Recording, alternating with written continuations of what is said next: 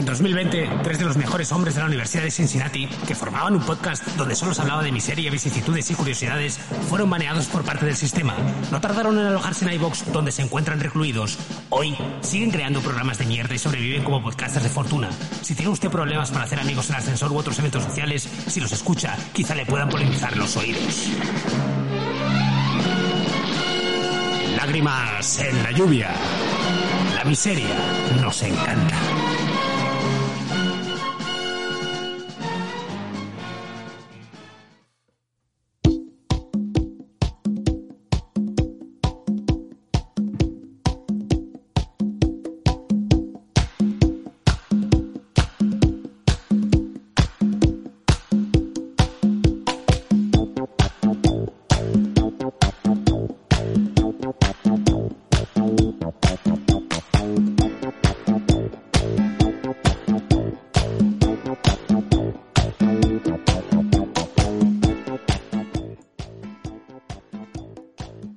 Joder, es que lo estoy flipando tanto que en serio no quería ni entrar. O sea, me encanta esta canción. Solo puedo decir una cosa. ¡Qué pedals, qué highs, qué rollo, qué Pedro pinche Pablo! Muy buenas noches a todos. Una noche más aquí a la nave miseria en medio del Aqueronte. El barquero preparado, Caronte en la barca y justo entrando por delante mío, el señor Cibeta que... pa- ¿Dónde te vas a sentar hoy? Bah, siempre me siento a tu izquierda, pues a la izquierda me gusta. ¿Te gusta ese remo, perra? Me gusta, me gusta ese ritmo cabrón que hoy te odio un montón. Cógelo, cógelo y ponte el grillete, porque si vemos un barco abordaremos y moriréis. O les daremos por saco. Y aquí, porque si ya lo ha pillado a la izquierda, solo nos queda el remo derecho, viene el señor Losartán. Hola, buenos días, buenas tardes, buenas noches, dependiendo de la hora que nos escuches. Bienvenidos a esta nueva edición de Lágrimas en la lluvia. Para hoy traigo noticias interesantes que nos lo harán pasar muy bien. ¿Ah, sí? Por supuesto, nunca fallo. Oye, ¿os dais cuenta que no os he dicho que os iba a traer hoy? No, ni a, mo- ni a mí me lo has preguntado, cabrón. Ah, porque ya confío plenamente en vosotros. Es un salto de Coño, fe por- miserable. Porque me, porque me hiciste un reto, sea fundamentalmente. Claro. Y aquí lo traigo. ¿Habéis, algo, ¿Habéis hecho algo miserable hoy? Algo miserable. Mm, No sé. Bueno. Yo zambullirme en la información que tenía que dar esta noche.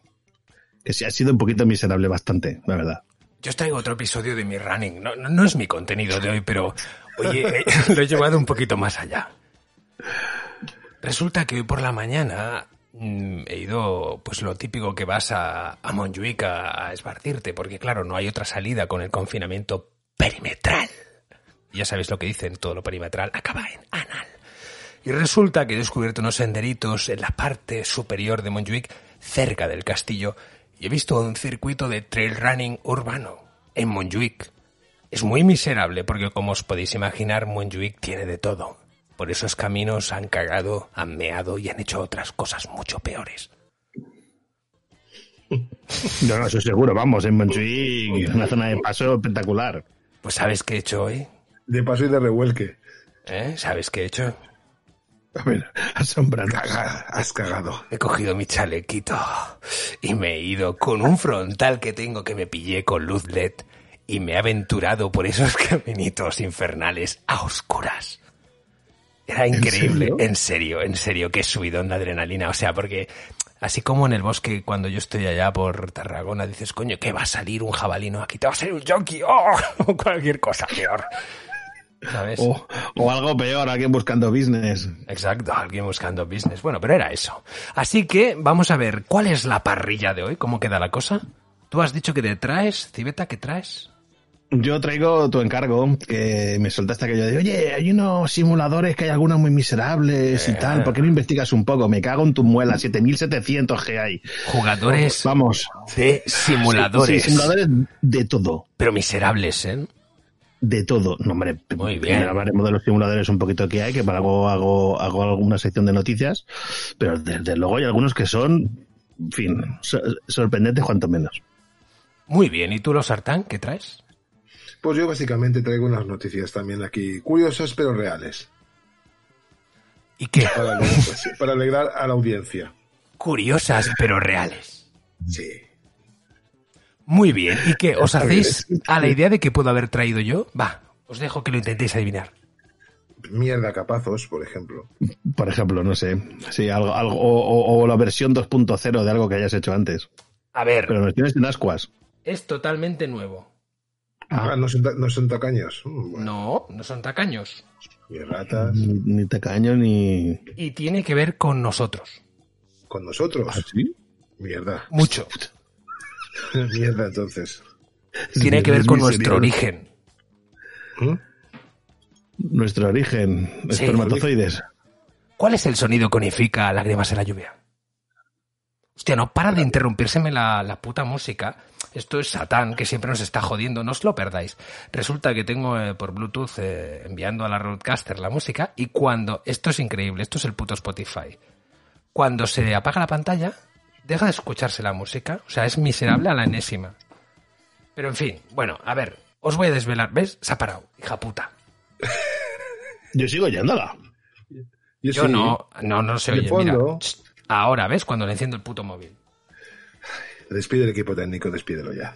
Lo hemos despedido. A ver, a ver, a ver. Ya, os atre- ya no, no tenéis ninguna idea más de por qué puede ser nuestro origen, que tiene que estar muy relacionado con nosotros. ¿No suena acaso esto? La miseria me encanta. Ah, vale. La cabeza bien alta y la miseria me encanta, por supuesto. Vale, pero bueno, aprovechamos para decir que nosotros tenemos email y el email que tenemos es La miseria me encanta. arroba gmail.com. ¿Ha llegado alguno? No, así no han enviado algo ahora mismo, hasta la fecha no ha llegado nada. Estaban dormidos hoy los oyentes y oyentas.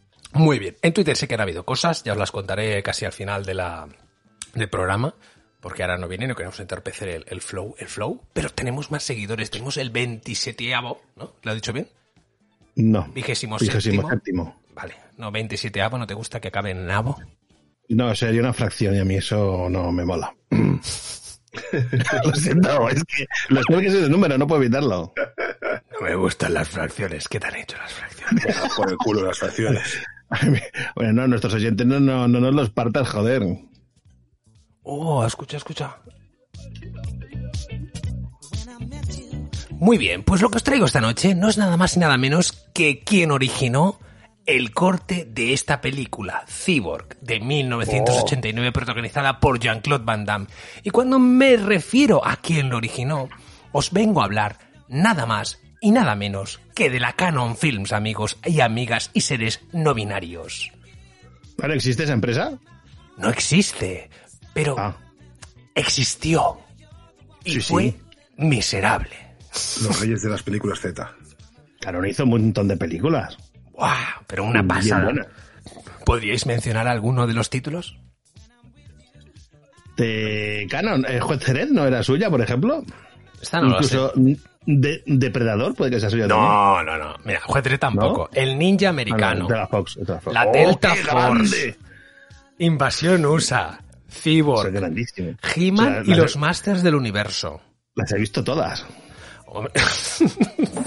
Qué triste. ¡Oh! Es mi... ¿Ve- ¿Ves cómo estabas destinado? Eras un miserable. Eras un miserable. Estabas destinado a esto. También hizo, creo que la película de Halcón, aquella de. Sí, sí, de, Silvestre Stallone, de Joe Alcón, oh, que se Sí, ponía sí, el camionero, toda, to- toda esa testosterona dura. Claro, hicieron alguna película buena y alguna medio buena, pero es que hicieron mucha, mucha, mucha miseria, mucha mierda. Y toda esta información que os la traigo hoy eh, viene de un reportaje que se llama Electric Boogaloo o la historia, la loca historia de Canon Films o como dicen en su título en inglés que me parece muchísimo más acertado, Electric Boogaloo The Wild Untold Story of Canon Films. The Wild and Untold, porque lo de esta gente sí. era increíble. Sus musas eran Charles Bronson, Michael Dudikoff, Chuck Norris, Jean-Claude Van Damme, incluso Silve- Sylvester Stallone, entre otros. Pero las cabezas pensantes detrás, detrás de toda esta forma de vida y de filosofía, ¿sabéis quiénes son? No, no, no. ¿Habéis oído sus nombres? Si yo digo Sí. homenaje en Golam y Joran Globus, ¿os dice algo? Hostia puta. Pues no la Eh, no. No estoy tan metido. Ambos eran primos y Menachem era el cineasta y Joram el financiero. Para que tenda- entendáis un poco cómo era Golam, ¿vale? Que era el, el más creativo, el que el niño que se había hecho adulto y podía hacer películas, que era lo que más le llenaba en su vida. Era un judío muy cariñoso que daba al cine su prioridad máxima y lo veis con cortes como este. Mujer de Menachem llevó a su bebé recién nacido al rodaje y cuando este lo vio dijo, oh cariño, el bebé, dame al bebé, dame al bebé. Cogió al bebé, lo metió en una cesta y lo puso en una carreta. Su mujer le dijo, Menachem, no puedes poner al bebé ahí. Y él decía, por favor, ahora no. Acción, pum, comienza la acción, los caballos echan a correr. La cesta con el bebé parecía a punto de caerse. Su mujer salió corriendo para cogerlo, pero él lo sujetó y le dijo, cariño. Nunca interrumpas una toma, por favor. Así era Golan. ¿Qué os ha parecido cómo era Golam? Todo amor y cariño. Pero has visto, ¿eh? Fantástico. Un profesional, hombre, un profesional, no molestes, coño. Le traen a su hijo, no, no, pero coge y lo mete allá en medio de escena. Así que no habéis oído nunca las palabras, o sea, el nombre este homenaje ni Golam. Oye, qué alegría. Bueno, pues Sí, mira, sí, sí. Sí que los había visto al final en los créditos. Ahora cuando lo has dicho me he acordado. Se veían al final. Esos nombres así tan, tan curiosos. Bueno, para toda la audiencia, sabed que no os voy a spoilear a saco este. No se llama spoilear. A ver, digamos que el reportaje es, es, es- es oro puro, así que os voy a dar solo pinceladitas y voy a partir este programa en dos, porque no quiero monopolizar este programa. Lo voy a cortar más o menos en lo que he hecho, son 18 cortes, y os lo dejaré ya para acabarlo en otro momento, porque es, es, es, es brutal, ¿no? Pero bueno, así era homenaje, ¿vale? ¿Vale? 18 cortes nada más, así rapidito. Sí, no, pero esto es la pam, primera parte. Del tirón, pim pam. Es la primera parte, ¿vale? Digamos que Menachem y, y Golam consiguieron hacer, sobre todo Menachem, ¿vale? O sea, bueno, Menachem y Golam es, es el mismo, pero es, Joram, Joram es su, su primo, el de la pasta, era el, el que tenía la visión de negocio, el que cuando iban a hablar con el banco, de alguna manera ponía más los puntos sobre las IES y era el que ah, intentaba ajustar todos los costes, ¿no? Pero Menachem era el, el- el amante del cine. Así que allá en Israel, su, su país natal, consiguieron hacer más de una película y alguna de ellas fue muy taquilleras. Estoy hablando de una que se llamó Pole de Limón, ¿vale? Y Fue la más conocida. Y para que os hagáis una idea de lo relevante que fue esa película, Israel en aquel momento tenía 3 millones de población y fueron a verla al cine 1,3 millones de personas. Joder. Vale, un pues 30 y pico por ciento. Sí, sí. Polo de Limón era la típica película de destape, pero bueno, hiper mega pasada, donde había una historia de unos adolescentes con temas de aborto y temas de drogas y había más culos que en Porquis. Solo os digo eso. O sea, era la, la, la hostia. Si la viviéramos visto aquí, es para flipar. Muchísimo contenido erótico, porque claro, ellos tenían esa idea, pero aquí aún no eran la canon. La canon se produjo ya cuando querían hacer ese salto a Estados Unidos y habían conseguido granjearse algunos éxitos, pues allí se, se hicieron con una compañía pequeñita. Compraron una pequeña compañía que se llamaba Canon. Dirigimos la compañía durante 13 años e hicimos unas 70 películas. Hicieron varias películas eróticas de explotación, comprando películas suizas a las que añadían escenas. Hicimos Inga en Suecia y cuando se rueda en otro idioma, en este caso sueco, todo se vuelve muy bermaniano, se convierte en cine de ensayo, pero el nuestro contenía muchos desnudos. O sea, ¿no os habéis quedado con lo que hacían con las películas? Compraban películas suecas Que las tuneaban. y les las tuneaban. ¿No suena esto a algo? Eh, no. No sé, muy miserable, la verdad, porque... A los Power Rangers. Ah, coño, es verdad que compraron la licencia. No, pero es que ellos lo hicieron antes, no, ellos no compraron la licencia. O sea, los Power Rangers, ¿sabéis qué es eso? Es un Frankenstein. Era una compañía que se fue, trajo una serie de los Super Sentais japoneses y lo llevó a Estados Unidos y dijo, bueno, pues oye, no pasa nada, nosotros vamos a hacer las escenas de los chavales en, en, en, en el campus. La, amer- la americanizaron. Claro, por eso el, el amarillo, la amarilla, era un, un maromo y tenía paquete. lo habéis entendido ahora, ¿no? Bueno, pues ahí lo tenéis. Esto es homenaje en Golan, pues pillaba pelis eh, suecas eh, con alto contenido erótico y le ponía algunas escenas más y hacían cine, cine barato y, y le daban caña. Y aparte, daros cuenta que como el tema erótico le daba igual hasta subtitularlo y doblarlo. Bueno, ellos iban granjeándose éxitos hasta que consiguieron ir más allá, trascender. Pero claro, hay que tener claro que esta fórmula, esta fórmula es divina. O te llenaban de regalos y te trataban como a su hijo favorito, o abusaban de ti y te hacían temer por tu carrera. Hacían gala de su temperamento israelí. Hacían lo que fuera necesario para conseguir lo que querían. Menachem no tenía problemas en gritar. Levantaba las manos y su acento israelí se hacía cada vez más y más fuerte. Empezaron a gritarse el uno al otro. Decían constantemente, ah, Chris, ah, Chris, mi nombre, una y otra vez. Y le pregunté al ayudante, ¿de qué están hablando? ¿Qué pasa? Y resultó que estaban decidiendo a qué restaurante llevarme a comer. No era ira. Era tan solo fiereza, energía y pasión. Se querían muchísimo, se consideraban familia. ¿Os imagináis este par de seres?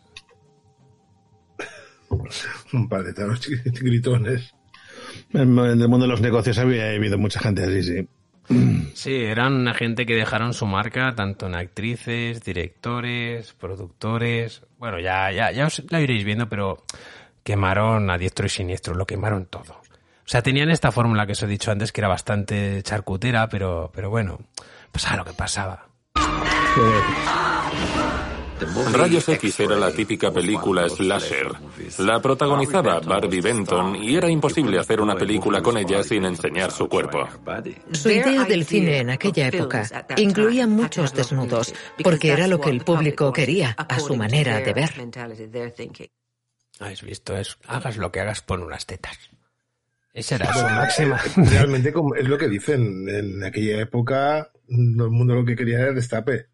Por desgracia funciona así más en aquella época, estoy de acuerdo. A ver, es- esto, por mucho que nos riamos, eh, no siempre funciona. Y la prueba de ello lo tenéis en que la Canon acabó criando malvas. Pero esto era lo que ellos creían, o al menos lo que creía Menagem.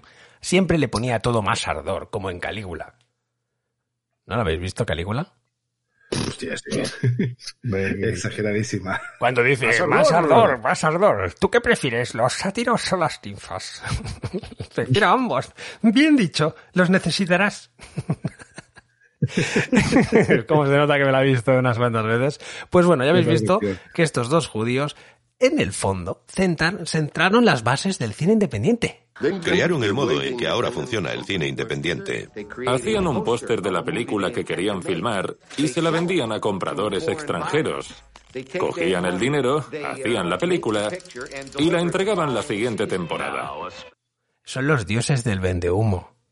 ¿Cómo, cómo? Eso lo había, eso lo había Espera, que te lo vuelvo a poner. Escucha, mira lo que hacen. Crearon el modo en que ahora funciona el cine independiente. Hacían un póster de la película que querían filmar y se la vendían a compradores extranjeros. Cogían el dinero, hacían la película y la entregaban la siguiente temporada. Hacían solo el póster y con eso vendían la peli. Qué fuerte, tío. Sí, Los putos eso lo había, lo había oído ya, ya- además hace poco, sí. Hay gente que le gusta vender humo. ¿Eh? Bueno, hacer una película, venderla con un póster, eso es ser un genio del marketing, tío. Sí, sí que lo es, vale. Mira, como ejemplo de los hitos de homenaje en Golan, así como a día de hoy la gente que se sigue reuniendo en cines para tirar cubiertos a la pantalla en homenaje así a The Room, ¿conocéis esta película?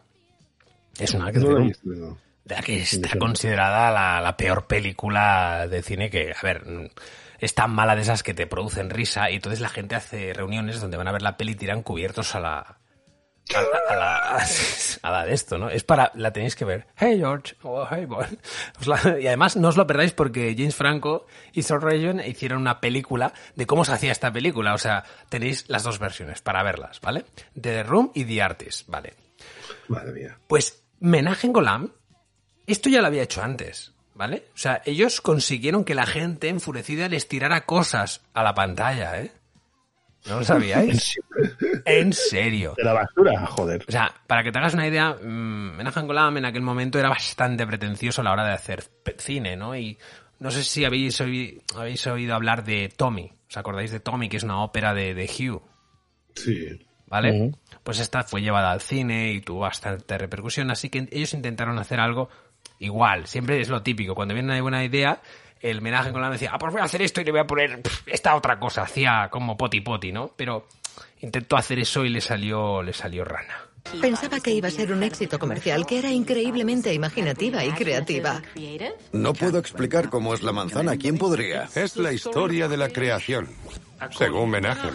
La clásica historia del bien contra el mal ambientada en la industria musical del futuro. In 1994, the world is controlled by one power.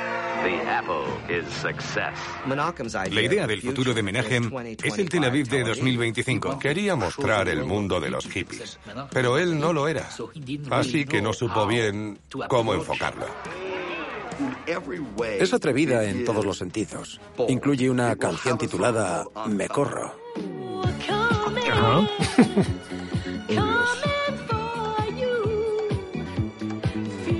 Yo era perfecta para el papel de Billy porque era muy ingenua. Pensaba que la letra significaba que él corría hacia mí. Así era como yo lo interpretaba, a pesar del baile y todo. Qué mal, patético, lo sé. Estaba convencido de que la película iba a ser un éxito, un gran éxito. Así que cuando se estrenó y sucedió todo lo contrario, se quedó totalmente destrozado. Regalaban cintas con la banda sonora al comprar la entrada. Y al terminar la película, la gente las lanzó contra la pantalla y se quedaron allí clavadas. Creo que se adelantó a su tiempo cuando hizo La Manzana. Se adelantó totalmente, ¿eh? La manzana, ese musical que intentaba hacer una odisea en el espacio, ¿sabes? Explicar la vida y todo en general. Y- Es que esto es lo que le pasaba a Menachem, ¿vale? O sea, era el estilo canon. O sea, bueno, ¿cómo os estáis quedando eh, con toda esta información? ¿Os está gustando hasta aquí eh, este dossier? Sí, de, de momento sí. Lo que pasa es que esa información yo, yo de verdad la desconocía porque yo era conocedor de que eso, que hacía las películas de Chuck Norris, por ejemplo, que todo el mundo las conoce y hacía títulos tan interesantes como, por ejemplo, la de, la de Breakdance. Ya, ya, ya, 84. sí, pero bueno, no sabes Pero la siguiente, no. que fue un horror. Fue, uy, es que te estás avanzando, pero exacto, es que has de entender que Canon sí que hizo algunas películas que han perdurado. Pero es que el problema es que estás hablando de un pequeñísimo porcentaje, ¿vale? Así que vamos a seguir porque ya has dicho algo que va a aparecer y a mí me gusta eso, me gusta. ¿Vale? Lo que tenéis que tener en cuenta es que Canon amaba el cine. De eso no acaba ninguna duda, aunque la cabra tira al monte. ¿Os acordáis de Manuel? Hostia, sí. Manuel. Sí, ¿Cómo Emanuel. no? ¿Os acordáis? Referente erótico. Pues ellos intentaron hacer la segunda no oficial, ¿vale? Con Silvia Cristel, o sea, la misma actriz. Y además fueron a buscar al, al, al propio director, ¿vale? Imagínate, o sea, queremos hacer esta peli. El, el, el Menachem Golan siempre vendía las cosas a su manera. Y bueno, aquí tenéis una pincelada. Solo necesitaban una historia que contar, un actor que la interpretara y un buen título que poder vender. La holandesa Silvia Christel era increíblemente famosa. Rezumaba tranquilidad y deseo erótico. Tenía ese aire inalcanzable. Era famosa por las películas que había hecho con Jazz Jakin. La idea de El amante de Lady Chatterley era crear un nuevo matrimonio entre Silvia y yo. The first time since the original Emmanuel that these two outstanding talents have been brought together in Lady Chatterley's Lover. Me dijeron, Jazz, tenemos una gran idea.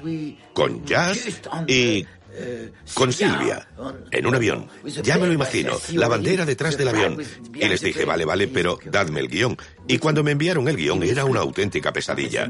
Abrían la puerta, follaban, abrían la puerta, follaban. Así que les dije que su guion era una mierda y me contestaron, pero es una escena erótica. Y les dije, pero una escena erótica no es una película, necesito una historia que la respalde. Vendían a Silvia Cristel en una película sexy, eso era lo que vendían.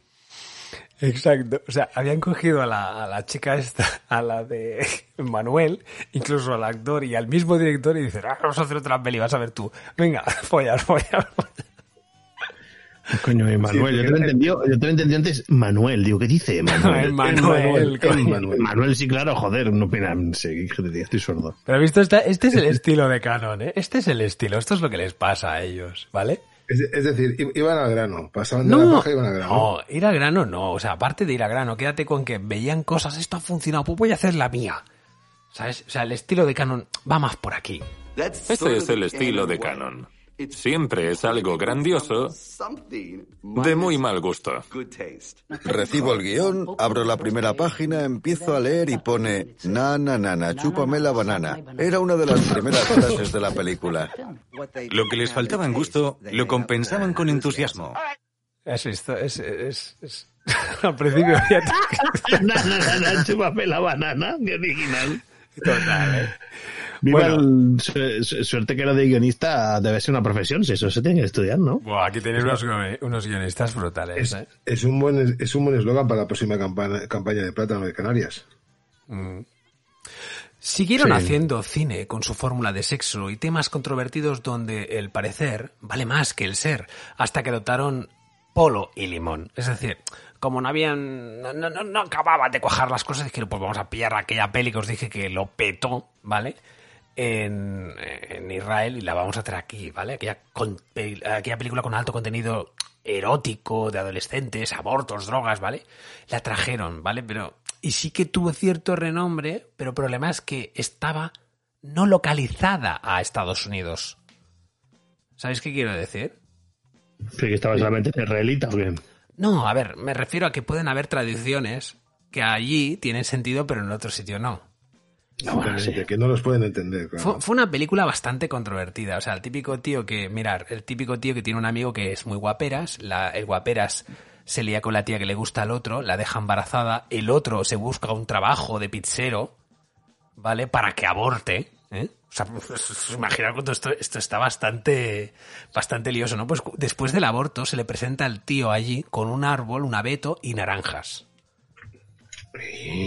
Como si fuera un presente, de eso saber lo que significará allí. Y unos camellos.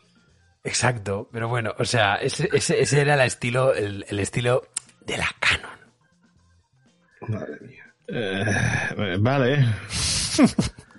Bueno, ahora llegará algo que conocéis un poquito lo más. los americanos, ¿sabes? Exacto, pero bueno, había sexo, era su estilo de cine, hasta que consiguieron hacer ya, pues, siguieron haciendo ahí con su, con su fórmula y temas controvertidos, ¿vale? Pero llegó un punto en el que consiguieron hacer su primera gran película de Hollywood. Yo soy la justicia. Fue la primera película que hicieron totalmente en Hollywood. La esperada secuela de una película de culto con una gran estrella. Death Wish 1 was on many of the 10 best of the year film lists in America, was treated very seriously, and I think society has now changed enough eight years later, which is a long time to wait for a sequel, to make a story of some relevance. Intentaba crear un personaje que no quería volver donde ya había estado. Había perdido a su mujer, su hija estaba en una institución mental. Un día sale con ella y es acosado por unos gamberros que le roban. Después vuelven, violan a su sirvienta, su hija muere y debido a su enfermedad mental, la policía no presenta cargos de homicidio. La secuela era una película con mucha violencia, así que Bronson tenía trabajo. Bronson is the only punishment. You believe in Jesus? Well, you're going to meet him. Mi guion era original, era inteligente, mucho mejor que la propia película. Por eso me horroricé al verla. Me disgustó la cantidad de violencia mezclada con sexo. Se convirtió en un tipo de película en la que yo no quería participar. O sea, esta película, la Death Wish, ¿eh? o Yo soy la justicia, eh, fue bastante controvertida por escenas de sexo, como el de la violación de la protagonista que acababa hablando este corte, y que para mucha gente no era ni necesaria y que solo servía para crear polémica. O sea, la miseria a esta peña les encantaba, ¿eh? Los críticos se cebaron Sí, sí. con ellos a base de bien, pero eso les encantaba. Igual que a uno de sus directores fetiche, a Michael Winner, ¿eh? un director que era la horma del zapato de Menachem. Y llora. ¿Os suena este tío? No. No, yo no. Nah, bueno, ya sé que no suena, pero alguna de las películas más famosillas de la canon a nivel trash, no de las que habéis dicho antes, y que tuvieron bastante, bastante polémica, fueron dirigidas por este hombre. Era el director perfecto para Canon, porque la compañía era una especie de burbuja en la que todos tenían sus rarezas. Nos gusta el cine, pero queremos ganar dinero y nos dan igual las condiciones de trabajo o la calidad del producto. Era una auténtica locura. El cine es un entorno irreal como poco, y las películas de Canon lo eran multiplicado por 100. Estos tíos, una de las cosas que me gustó es que en ese mismo momento empezaron a tocar casi el cine trash. Es decir, habían, estaban picando muchos palos. ¿Sabéis lo que es el cine trash, no? Sí. Vale, pues para que os hagáis una idea, estos fueron los que hicieron la película de Ninja, utilizando el título de Bruce Lee, Enter the Ninja. O sea, pues fue Bueno, no. bastante conocida, ¿eh? No, sí, lo aprovechaban todo. Pues y lo hicieron, explotaban. hicieron la primera película, esta de Enter the Ninja, con un actor así un poco asiático y, Menahem dijo, esto no me convence. Y se fueron a una feria, no me acuerdo cuál, esto sale en el reportaje, ¿vale? Y allá al primer actor que encontraron en un bar fue a Franco Nero, que era un italiano. ¿Sabes? Mm. Mola porque el tío no sabía ni lo que era un ninja, no tenía ni puta idea de nada. O sea, ¿En serio? sí, ¿Qué sí, tío? no sabía ni qué cojones era un ninja, o sea, no sabía nadie. ¿Ma ¿Qué cosa ha dicho un ninja? Pero su personaje cool. pasó a ser cool, ¿vale? y se hacía ver que era de Texas, pero Franco, Franco hablaba con un acento italiano, ¿eh? Así que lo doblaron. Se la Pero pelaba. en su día estaban bastantes películas haciendo así de, de tío guapetón extranjero. Sí, para este lo doblaban, le da igual. ¿Vale? Esta película fue un éxito, ¿eh? E hicieron Revenge of the Ninja, que tuvieron que cambiarla después de rodarla al darse cuenta de que no tenía ningún sentido. Sí, bueno, es que ma- machacaban mucho las, pero hacían No. cuatro o cinco versiones de la misma película. Pero tú imagínate que, o sea, acaban la peli, hacen el pase y dicen, hostia, no tiene ningún sentido, hemos de cambiar cosas. Mira, era algo así. Había un guion, pero después de rodar la película y montarla, la vimos y no tenía ningún sentido. Hicimos una proyección y fue un auténtico desastre total. Así que fuimos todos al despacho de Menagen e ideamos una nueva trama para la película. Tenemos que rodar un principio. Se ve a una mujer con un bebé y entonces llegan los ninjas y los rodean. Cientos de ninjas. Y matan a todo el mundo excepto al niño y al padre. Se, inventó al momento. Tenía una capacidad innata para inventar cosas y nosotros las filmábamos y así quedó la película. ¿No os dais cuenta de que es un puto artista? Un una peli y dice, va, vete aquí los ninjas y que vean cómo matan a esto y que sobrevive el niño y venga a tomar por saco. Sin sentido ninguno, pero tú metas niña. Eh, Es un guion que nunca, nunca se había explotado hasta esa fecha. Pero es que peor, es que habían rodado ofrecían- la peli. Ofrecían lo que quería gente, o sea, que la gente quería acción, toma acción. El sentido era lo de menos. Pero no, Cibeta, es que peor es que habían roba- rodado la peli. Y luego dice, no, hay que añadirle más cosas. O sea, esta sí que fue un pastiche, pero ya sabes lo que dicen, que no hay dos sin tres. Menahem Golan era un hombre muy creativo. Dijo, vamos a hacer otra película, pero esta vez quiero que el héroe sea una mujer. Ninja 3, La Dominación, protagonizada por Lucinda Dickey. Aquel año se puso de moda. Era la chica canon. Ninja 3, La Dominación, era una mezcla entre El Exorcista y una película de ninjas, combinadas con Flashdance. Pensamos que el único modo de que una mujer pudiera tener las habilidades de un ninja era que estuviera poseída por el espíritu de un ninja muerto. Tenía que hacer de ninja poseída y estuve todo el rato pensando, esto no me lo enseñaron en las clases de interpretación. ¿Cómo? ¿Os habéis quedado con la mezcla? Flashdance. Ninja poseída, Flashdance, Eh, joder. No, ninja y, y la siguiente era eh, el exorcista. Maravilloso, ¿eh? No, no, si no me extraña que la pobre actriz dijera que no se lo había enseñado nunca, no, es que es surrealista. La combinación ganadora. Esta película fue un grandísimo fracaso, ¿eh? Con una historia así, ya os lo podéis imaginar. ¿Qué podía salir mal, no? no, me- no me lo podía esperar. Pero no os lo perdáis que hubo un punto de inflexión en la historia de la compañía, nada más y nada menos que la Metro Goldwyn Mayer, ¿os acordáis? La MGM. Hizo un acuerdo de distribución con la Canon. Cuando fui a Metro Goldwyn Mayer estaba saliendo de su periodo más duro. Teníamos un límite de presupuesto para las películas y necesitábamos producto. Cuando me enteré de que MGM iba a distribuir películas de Canon Films, pensé, este es el fin de la civilización. ¿Predijo esto Nostradamus? Esto cambió las reglas del juego para Canon. Los presionaban para hacer grandes películas. Only one girl dares to drive it.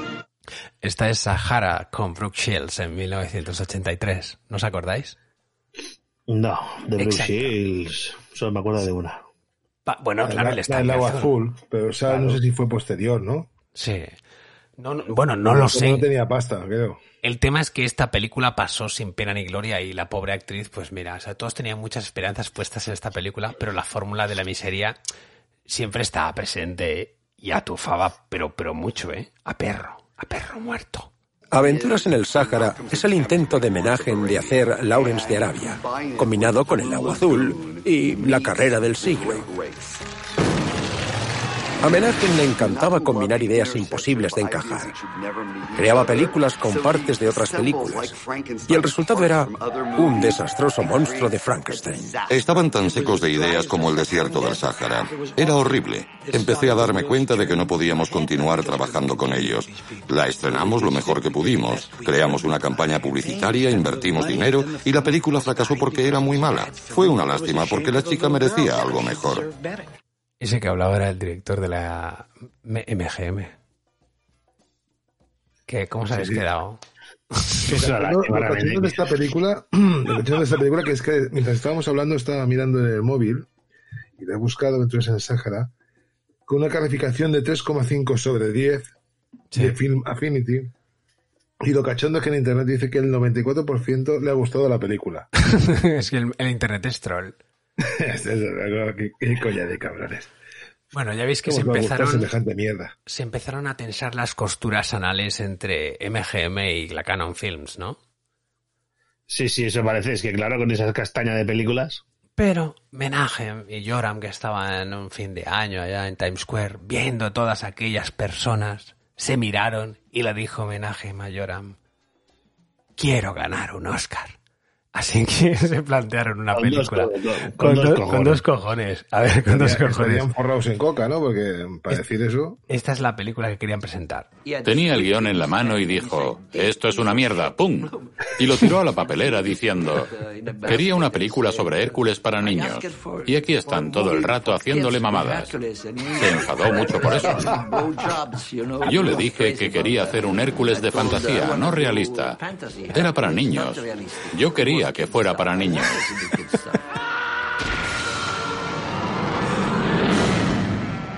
Ese sonido al final que habéis oído era el oso que Hércules pone en órbita tras una pelea. Y, y cuando Pone en digo órbita. que pone en órbita es que lo pone en órbita, ¿vale? Entonces la Canon seguramente el pelo que le cortó a Hércules fue el de los huevos, ¿no? Para perder la fuerza. Pero tenéis que ver el videoclip, que es que esto es que es pura poesía en, en- en imagen. Esta película, Sí, si, destaca por algo, es por sus efectos especiales tan miserables que ya en su día producían risa. Es algo dantesco, ¿eh? aunque eso sí, siempre era una cuota sexy, aunque fuera para niños, porque estos no claro. perdonaban, ¿eh? ¿Sabéis cuál? Como un pecho no hay nada en una peli. ¿Os imagináis, no? Del resultado de Hércules. Pues un fiasco total, vamos. Escucha. Una mierda, como un capazo. ¿eh? Pero también había una bomba sexual, como Sybil Dunning. Era preciosa, con unos bonitos disfraces. Me dijeron, cuando llevas esa ropa se vuelve peligrosa.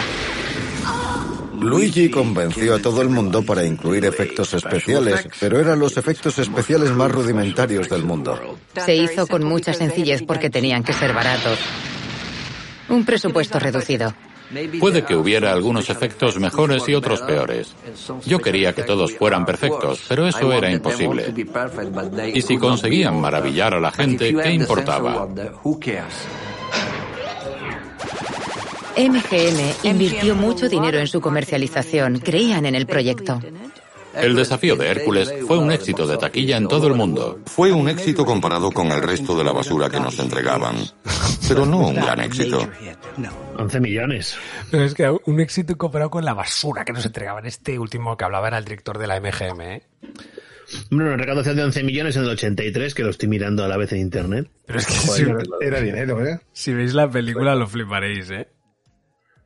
No, creo que no tendré ese placer. Sí, sí. No, no, no, las de ver, tío, las de ver, que esto me sería Yo, yo creo que voy a probar el veneno. Lo voy a probar. Pero como siempre la Canon pa- sacaba cosas nuevas que aunque miserables conseguían cierta notoriedad. Lo más curioso era el origen de sus ideas. Breakdance, ¿sabéis de dónde salió eso? Mm, No. El tema, a mí la película me gustó, pero ¿de dónde Pero ¿de salió? dónde salió? Pues fue la propia hija de Menachem que vio a unos chicos bailando breakdance en Venice Beach y se lo dijo y en poco tiempo ya tenían una película y Menachem pilló a su guionista Allen y no os perdéis lo que le dijo, ¿eh? Le dijo esto. Me dijo, haremos esta película, entramos en producción en tres semanas, pero no teníamos guion, reparto ni nada.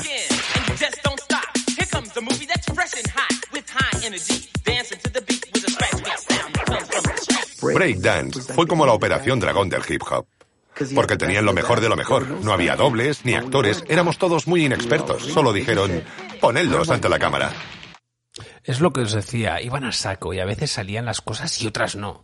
Una de las curiosidades que se dieron en este exitazo de la Canon es que la relación entre la actriz Lucinda Dickey y los actores Boogaloo Shrimp y Shabba-Doo, lo que sucedía delante de las cámaras, también sucedía detrás. ¿Alguien ha visto esta película? Varias veces. Vale, pues sabes que en esta película estos dos bailadores de o bailarines de breakdance, de alguna manera, turbo. sí, exacto, hacen, al final hacen grupo con la chica esta que viene del mundo del jazz y de, y de la gimnasia y es una chica blanca que se está introduciendo en el hip hop. ¿Te acuerdas, no? Sí, porque era ella era más bail- bailarina clásica, le gustaba cómo Vale. se movían. Pues esto sucedía al mismo tiempo delante y detrás de las cámaras. Estos chavales habían sacados de la calle y cada vez que le tenían a la actriz, o sea, le tenían tirria. Decía, ¿qué coño hace esta tía aquí que no sabe hacer lo que hacemos nosotros? Y ella lo decía así, o sea, dice el reportaje, dice, es que yo podía hacer cosas que estos no, pero estos se las pelaba, me miraban y muchas de las cosas que me decían era tal cual me lo decían fuera de las cámaras.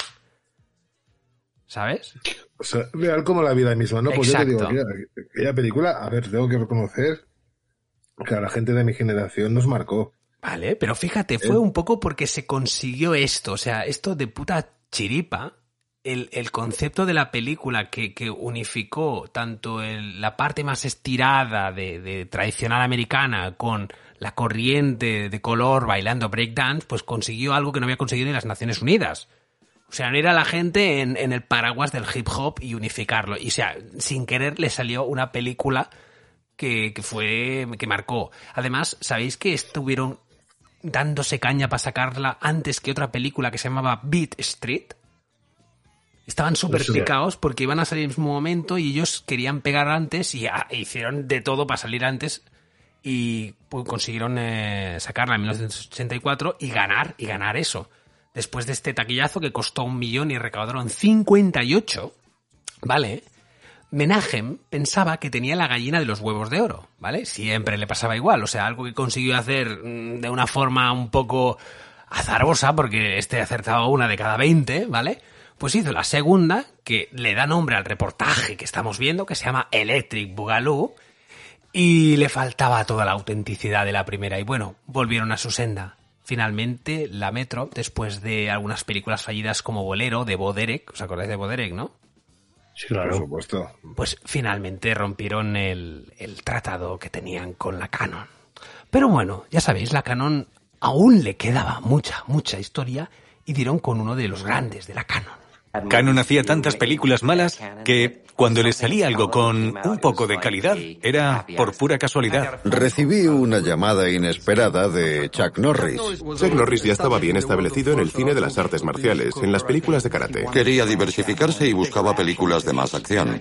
Le dije a Menachem que pensaba que era la persona adecuada y él me dijo, ah, pero no sabe actuar. Y le respondí, le enseñaremos a actuar. Bueno. ¿Qué tal, eh? Por favor, a Chuck Sí. Norris, que nadie lo toque, porque luego sabéis lo que pasa.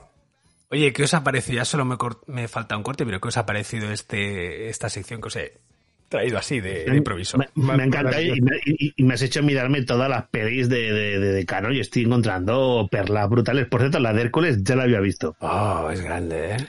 Me había olvidado de ella totalmente. Porque, Bueno. y esto es solo la portada, joder. Pues querido público, esto lo tenía guardado, estoy intentando subir el nivel poquito a poquito y esta, esta es la primera de las dos partes que costará este Electric Boogaloo, ¿eh? la loca historia de la Canon. Pero antes de despedirme y dejaros justo en esta etapa, que ya habían empezado a conocer a Chuck Norris, me voy a despedir, pero con un Curious as Fuck. Voy a hacerle un pequeñito Inception a- al señor Civeta de Gratela, ¿vale? Algo que tal vez vosotros no sabíais de esta película Desaparecido en combate. Por primera vez en una película de guerra con explosiones y tiroteos también había muchos combates de artes marciales. Sabían que la película sería un gran éxito y querían hacer una secuela inmediatamente y decidieron rodarla en Filipinas con Joe Sito de director. Joe fue a Filipinas y dijo, he visto desaparecido en combate de Lance Hook. Y es un desastre. Chuck estaba fatal y no se ha filmado bien. Así que le dije a Golan y a Joram, si estrenamos antes desaparecido en combate 2, crearemos un mercado para la película de Lance. Si estrenamos primero la de Lance, nadie verá la segunda parte. La segunda era mejor película que la primera y en vez de cargarse la franquicia estrenándolas en orden, decidieron estrenar la segunda antes que la primera. Ese era el Curious as Fuck. Sí, lo que les da Con la dos cojones, sí, sí. Habían rodado la primera y dicen, hostia, vamos a tener que hacer la segunda. Y antes de estrenar la primera, puse la segunda porque era mejor. Qué ridículo. Hacían películas como ñordos, vamos. Pero bueno, ya has visto dónde nos hemos quedado. De aquí hasta llegar a Cyborg, que uf, cuando descubras de dónde viene Cyborg. Ah, ¿sabes cómo Sí, se sí. dice eh, la miseria me encanta en portugués? A ver, ilústranos. ¿Cómo se dice? La miseria me encanta. Eu adoro la penuria. Eu adoro la penuria. Exacto. Te ha quedado raro, pero o, sí. mayor, o mayor penuria del mundo. Pues hasta aquí mi sección y me retiro. Espero que, que hayáis disfrutado. A mí realmente he sudado porque era más complejo, pero ahí está. Bueno, ¿a quién le toca? Yo tengo un galimatías cabrón que no sé por dónde la voy a pillar. ¿Quieres que te ponga tu Bueno, caneta? Ponme lo que quieras, me da igual. Y vaselina. Interesting. Interesting as fuck. Fuck, fuck, fuck. Curiosidades, cosas increíbles, datos de mierda, aquí y ahora. Pues nada, el señor Cilori que me hizo el encargo, oye, ¿por qué no te miras tú lo de los simuladores? Que parece que es muy bonito, es un mercado muy miserable y simuladores de todo tipo y tal. Digo, sí, hombre, si esto me lo miro yo, que yo data mining lo tengo, lo tengo por la mano. Exacto. Me cago, me cago en la puta. Entro en el Steam porque digo, Steam es el que más tiene. Claro. Y escribo simulador o simulator. 7.756 entradas. Y dije, me cago en su... En fin, eso. Me cago en todo lo que se menea. Y empiezas a mirar y dices, bueno, a ver, yo he jugado a simuladores, todo el mundo nos gusta, todo el mundo conocemos simuladores de coche, de aviones, de helicóptero, de lo que quieras, ¿vale? O sea, sabemos que es un mercado grande, con mucho dinero, eh, muchas cositas, pero hay, hay cositas que no, que no acabo de entender. Aquí, yo creo que aquí hay mucha miseria y gente que se aburre mucho y no sabe qué hacer. Hablemos de las grandes líneas. Por ejemplo, Flight Simulator. Flight Simulator nació en el 95. Y hasta hoy en día tiene como 16 versiones. Y te puedes tirar, voy a pilotar un Airbus 320 y voy a hacer una ruta de 7 horitas, bueno, de- despegas y vuelas y 7 horitas, después aterrizas. Pero ¿sabes que ahí también has encontrado ese apartado donde hablan de los controladores aéreos? El de controladores aéreos no lo he encontrado. No, no, que en el Flight Simulator, en el online, Sí. puedes jugar como controlador aéreo.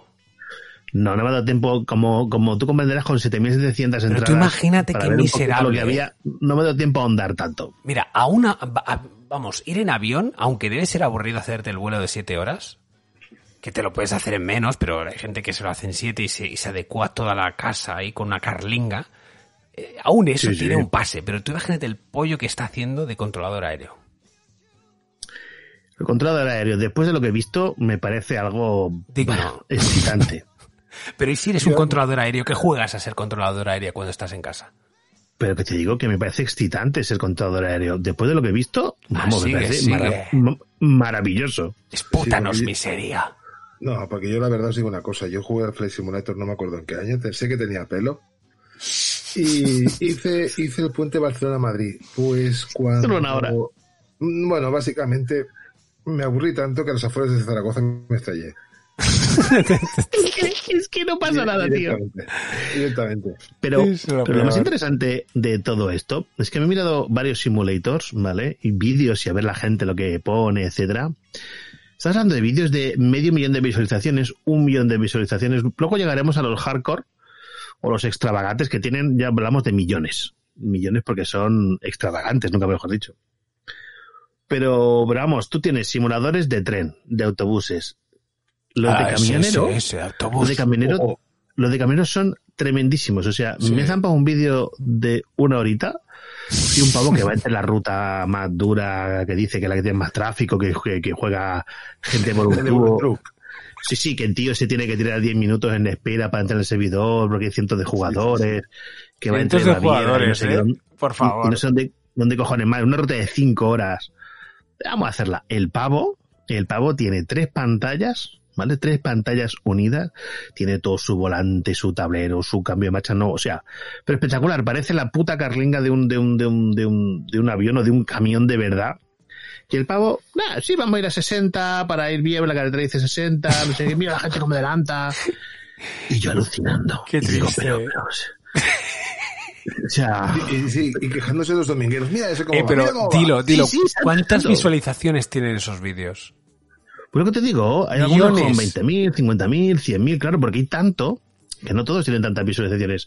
Pero sobre todo cuando hablas de presentaciones de juegos, de vamos a sacar el nuevo simulador de camión, man, no sé cuántos, medio millón de visualizaciones y todo. Vale, colega. Exacto. Y está el juego base y luego tienes chorrocientas ampliaciones, claro, evidentemente, ¿no?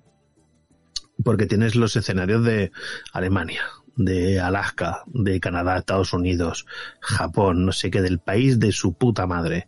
Porque encima, pues claro, van recreando las zonas, las carreteras y sus singularidades para que el viaje sea eh, más real. O sea, algo tremendo. Yo me he quedado todo loco cuando me, pues, me he puesto a mirar cosas. Luego tienes, por ejemplo, el Farm Simulator, que simula todo lo que haces, tienes que hacer una granja con todas las herramientas de una granja. Eso sí, el granjero del Farm Simulator es millonario, porque el tío tiene todas las herramientas del mundo mundial. Que ojalá todos los granjeros, tú que te dedicas a esto, los hartar un poquito tema de maquinaria industrial, telita. Sí, sí, no. si, si- si juegas con todas las cartas, seguro que ganas. No te jode, claro, con unas, unas máquinas. Y estaba ahí, ahora estábamos con la PlayStation dándole al Farm, al Farm Simulator 19. Madre mía. El 19. Y sí, Casi lo como el todo, FIFA, tío. ¿eh? Casi como el FIFA. Pero tío, insisto, que es que esto, yo me lo estoy mirando. El primer simulador de camiones también es del año 95. Hay un público ahí, un público. No, no, pero hay un público, hay un público que, que le gustan estas labores, yo qué sé. A ver, yo he jugado a simuladores que me dan un poquito de adrenalina. No sé, helicóptero, aviones, cosas que pegan tiros y, o que hagan misiones un poquito interesantes con cierto riesgo, pero coño, llevar mercancía del punto A al punto B durante 5 o 6 horas, porque quieres que te diga, a mí conducir me aburre tremendamente. La miseria me encanta. Ese es el motivo. Y por eso quería que lo analizaras. Ya, tío, el simulador de metro donde vas llevando a la gente o el simulador de bus turístico. Oh, oh, oh, pero sabes que puedes hacer también las líneas no turísticas. Sí, pero mira, o sea, este es el eslogan de- del Tourist Bus Simulator que está puesto en Steam. Crea tu propio imperio de autobuses en Fuerteventura. Belcebús. Belcebus, qué grande. El día que lo dijiste un poco más y me desorino. Pero es de los mojinos. Sí, sí. Gracias al sistema de economía en el nuevo Tourist Bus Simulator serás capaz de dirigir tu propia compañía de autobuses en la popular, en la popular está mal escrito, en el popular destino vacacional de la isla de Fuerteventura. Qué grande, qué grande. Pero no, no, pero es que aparcas, o sea, ves cómo la gente sube, les cobra, le das cambio, les tienes que decir que se, que, que, que, que se callen la boca porque tienen, hacen, tienen la música a todo meter. Eso es Yo que- estoy... Ya, ya lo veo y me estoy imaginando cómo disfrutas. Llegas a casa y dices, bueno, bueno, se han dormido los niños, me pongo, voy a coger el bus y voy a hacer unas paradas. Espera, espera. El, el, el, el, el resumen del Bus Simulator, que son resúmenes de tres líneas, ¿eh? La tercera palabra a mí me mata. Experimenta la rutina de un conductor de autobús en una zona urbana llena de opciones. No, no experimenta la felicidad, La rutina. el, el gozo, la adrenalina, no experimenta la rutina. La miseria me encanta. ¿Por qué, por qué no hacen un, por qué no hacen un simulador de enlatadores de sardinas? Que las meten a mano. No sé, un simulador de puta madre. Tienes razón, porque es un simulador que te pone a trabajar. Simulador, sexuador de pollos. O sea, ¿quién se divierte trabajando? ¿Quién? Uh, ¿Te ¿Quién? imaginas un nini No sé. jugando eso? ¿Un qué, perdona? Un nini. Un nini. Un nini, yo, yo, yo creo que se despista enseguida. y y lo pone en el currículum. Bueno, y es que yo juego al Bus Simulator, ¿sabes? Ya me he hecho todas las líneas de Barcelona y de tal. Quiero trabajo de conductor de bus. Y, y aparte, hay un, hay un pequeño fallo en esto del simulador. Si es en Gran Canaria, no tenía que ser Bus Simulator. No, no. Que, Tiene que tiene que ser ser Gu- Guagua, Guagua. Simulator. Ahí Guagua. Simulator. Ya, pero licencia, hombre. Turismo Simulator, pues. Ah, va, guagua, chico. porque, lo, porque, lo, porque lo dice en inglés. Oye. Fileta, ¿has encontrado ¿Qué? algún simulador de lupanar? No. Con todos los que hay, espérate que no, que no. Yo te he contado alguno y tú sabes alguno, pero lo que yo he encontrado, chaval, vamos, no tiene desperdicio. Y encima tengo futuros lanzamientos. O sea, espérate que, que tengo para un rato. mm, Te va, vamos, te va a quedar. En fin.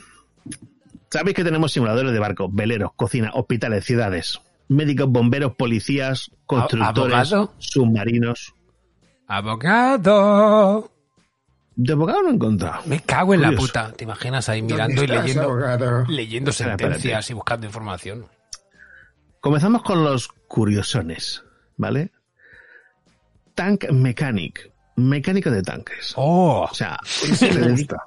a mí, a mí la verdad, Qué- qué he de reconocer que me ha molado. Me ha puesto. Porque sí, exacto, te vas, te ves las piezas, ves los tanques, la- los, son tanques de la Segunda Guerra Mundial, los tienes que reparar, desmontarlos, lo- le- le- les, tiras arena para decaparlos, luego los pintas, los arreglas, los pones majos y luego te- te montas tu museo. ¿Eso te pone? A mí sí. Est- Estoy teniendo una elección, tío. Pero ¿sabes qué pasa aquí? Por un tanque, hombre. A ver, Yo- a ver, es muy masculino, tanque ¿eh? No hay nada, ¿eh? hombre, a ver, exacto. Es muy fálico además. Es que eso es muy masculino. ¿Cierto? o sea, más fálico con tanque a lo que iba. Que lo bonito, lo, lo bonito de esto yo creo que es la curiosidad humana de cómo funcionan las cosas. Porque de mecánica hay un montón. Mecánico de motos, mecánico de coches, mecánico de tanques, mecánico de barcos, mecánico de la madre que lo parió y mecánico de todo. Y es porque, claro, te desmontan todos los vehículos, de todos los cacharros que hay en, con piezas y, y es flipante, la verdad. Descubre los entresijos de, de estas máquinas. Joder, Pero bueno. qué bonito. Altaya Hay descubre los entresijos de los tanques. Exacto. Espérate, espérate. He encontrado un simulador de cementerio de barcos. ¡Oh! Cementerio de Cementerio de barcos. Entonces ves las playas donde se estampan ahí los, los- los barcos y tu misión, que dice que es uno de los curros más peligrosos del mundo, es desmontar el barco a piezas y entonces vender las piezas. Entonces vas pues con una caladora, con un sobrete, con no sé qué, y vas ahí cortando pim pam, llevas las piezas, las vendes y bueno, te cargas todo el frontal de un barco y la lías parda. Me ha parecido mm, curioso cuanto menos. Qué bonito, Hostia, qué brutal. Luego tienes un constructor de, de ordenadores de PCs por, por tus piecicas y tal, y vas dando rendimiento, historias. He de reconocer que no he, profu- no, he- no he profundizado mucho porque he tenido que documentarme de 1700. No los he acabado todos porque tela. O sea, me he visto mucho mucho avance y tráiler e imágenes. O sea, Pero, oye- se me va a quedar el buscador. De- después de lo de la ¿Y el- música oral, pues lo mismo. ¿Y el simulador de la piedra? Ese va hasta el final, hombre, no me hagas esto, Ah, pero, pero, pero te voy a joder porque tengo otro par mejores que ese incluso. Sí. Sí, sí, sí. ¿Cuál? El simulador de árbol y un simulador de césped. Oh, oh. ¿Cómo qué? ¿Simulador de qué? De árbol y de Ay, césped. papá, ¿Qué ya pasa? de Celaya. ¿Y dónde está la emoción ahí? Tus hijos vuelan. ¡Vámonos, perras! ¿Dónde Los está? Esa pregunta me la he hecho yo también varias veces esta noche. Pásame el link, tío. Dios mío. Bueno, constructor de ordenadores. Mm, camarero de estos, bartender. Camarero de de los guays. Camarero. Hay uno, Este hay uno no. que es, hay uno, sí, eh, pero de los de barra.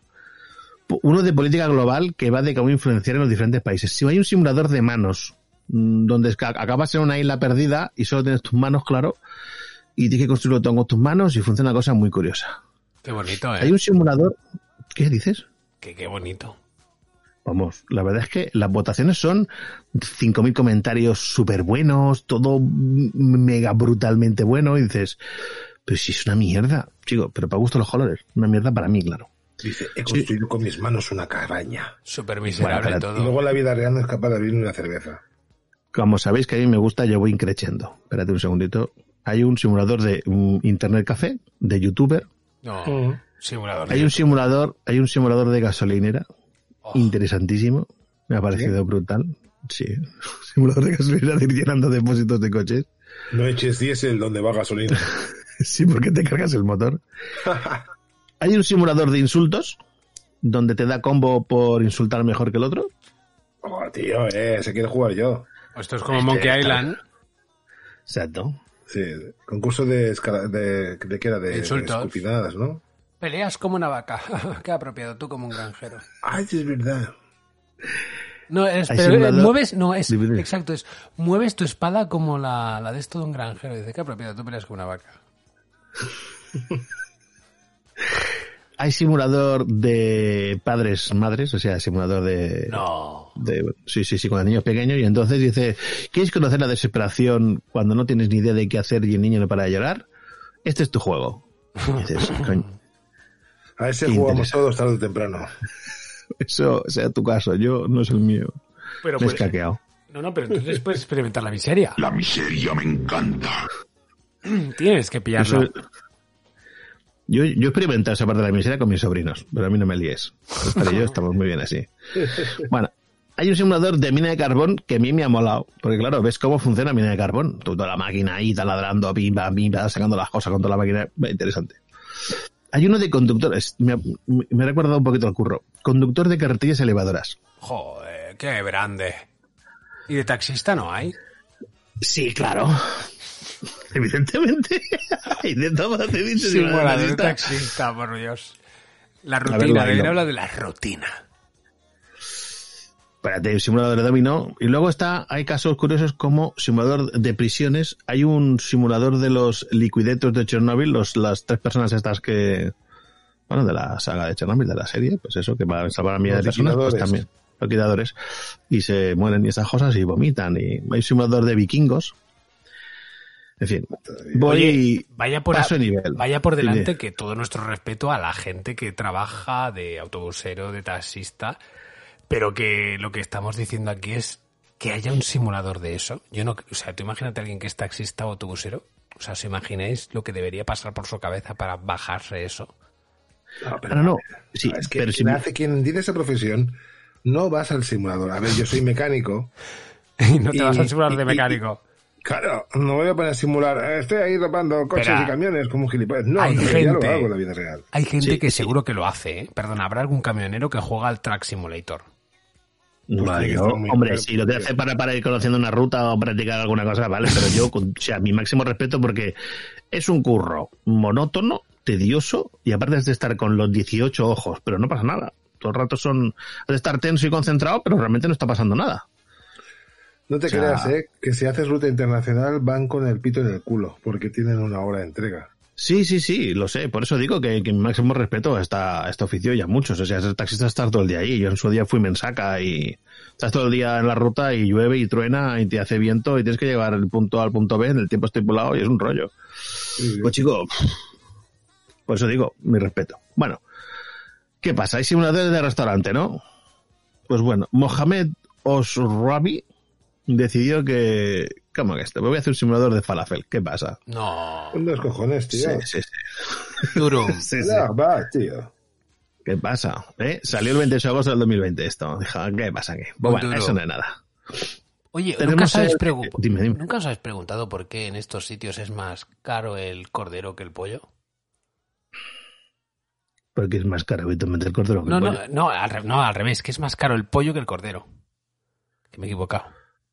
Ah, bueno, porque si te miras los ingredientes del falafel y te miras los ingredientes de las partes, son las partes no nobles lo que suelen poner ahí. Entonces, ¿ese es el en el motivo? pollo, el pollo tiene muy pocas partes no nobles. En cambio, el cordero tiene muchas partes no nobles. Oh, nos acabas de hacer un interesting dentro de un interesting. Estamos hablando ¿Qué de jamal y halal. Oh, No, no, no, pero si os miráis un de los ingredientes de que se suele usar, pues hombre, es tan barato que lo son restos. Entonces, bueno, si lo hacen de, si lo hicieran de calidad, ya te digo yo que el precio que pagas no es por filete de ternera. o sea, esto es como lo que comía Jeff, ¿no? Corazón de, de ciervo. Algo por el estilo. Hay muchas cosas que la gente no conoce, como el jamón dulce o ciertas partes que son Cabeza. materia cárnica con unas proteínas que lo gelifican y lo unifican todo y luego le dan un colorante. Y lo que nos comemos y creemos que es sano de cojones. Oh, cabeza de Mm, cabras sí. para todos. O, o McDonald's, sin, ir tan lejos, por ejemplo. Bueno, McDonald's, tú ríete, pero es bastante más sano de lo que parece. Lo, lo malo son los ingredientes extras que le echan. Que todo el azúcar y el combo del cerebro, ya sabéis, grasa, azúcar y sal. Oye, ¿hay simulador de currante de McDonald's? No lo he encontrado. Si existe, no lo he encontrado. Pero hay uno de lavabos. ¿Qué ¿Cómo? pasa? Y no hay uno. Hay unos cuantos. ¿Lavabos? ¿Pero qué eres, el lavabo o el que limpia el lavabo? De todo un poco. Ah, Hay de un sitio de lavabos que te deja limpiarlos y tenerlos sin... O sea, eres la persona que se encarga de unos lavabos públicos. La gente entra, me caga y la lía parda y tú te encargas de limpiarlos. Y entonces, pues bueno, vas mejorando. El sitio con lavabos mejores y cobras más, esas cosas, Te vas tuneando. Exacto. Luego hay un simulador de autopsias. ¿Te apetece aprender medicina con un simulador? Pues, ala. Y ves los muertos y los abres y los vas pelando. Pues este es Bueno, interesante. Madre mía. Luego hay un simulador de melón. Que tú vas de ninja y luchas contra melones asesinos. Hombre. Que te persiguen y los vas haciendo slice. ¿Os acordáis del, del, del de los dedos, el slice aquel que era Sí. de plan ninja? El ninja slice Sí, se llamaba, sí, creo que era. Sí, sí. Tienes que decir, Pues algo por el estilo. cortando. Dice que es un caótico multiplayer en primera persona melee combat game. Melee Combat Game. Bien. Bueno. Luego hay un simulador de señales que está inspirado en el SETI. Entonces eres como un científico, ¿vale? Eh, Que encuentra una señal extraterrestre y tienes que descifrarla, mover las antenas para ser encontrarla mejor y tal. Dices, joder. Eh, vale. Hay simuladores de cowboy, de fuego artificiales, de ser colega. Hay uno de ¿Ser hundir barcos. colega? Sí, el Dude Simulator. No. Dude Simulator 2, sí, sí, sí. Es un simulador tipo de tipo- un simulador de vida. Es tu objetivo principal es disfrutar de lo que estás haciendo. Qué bonito. Rollo Sims. Sí, sí, sí. Tienes un simulador de hundir barcos. Ese está bien. Que, que bueno, pues eh, si te gusta el caos y la destrucción, pues hundes barcos en 2D y lo que tengan encima. Y luego están los simuladores de animales. A mí que me los expliquen.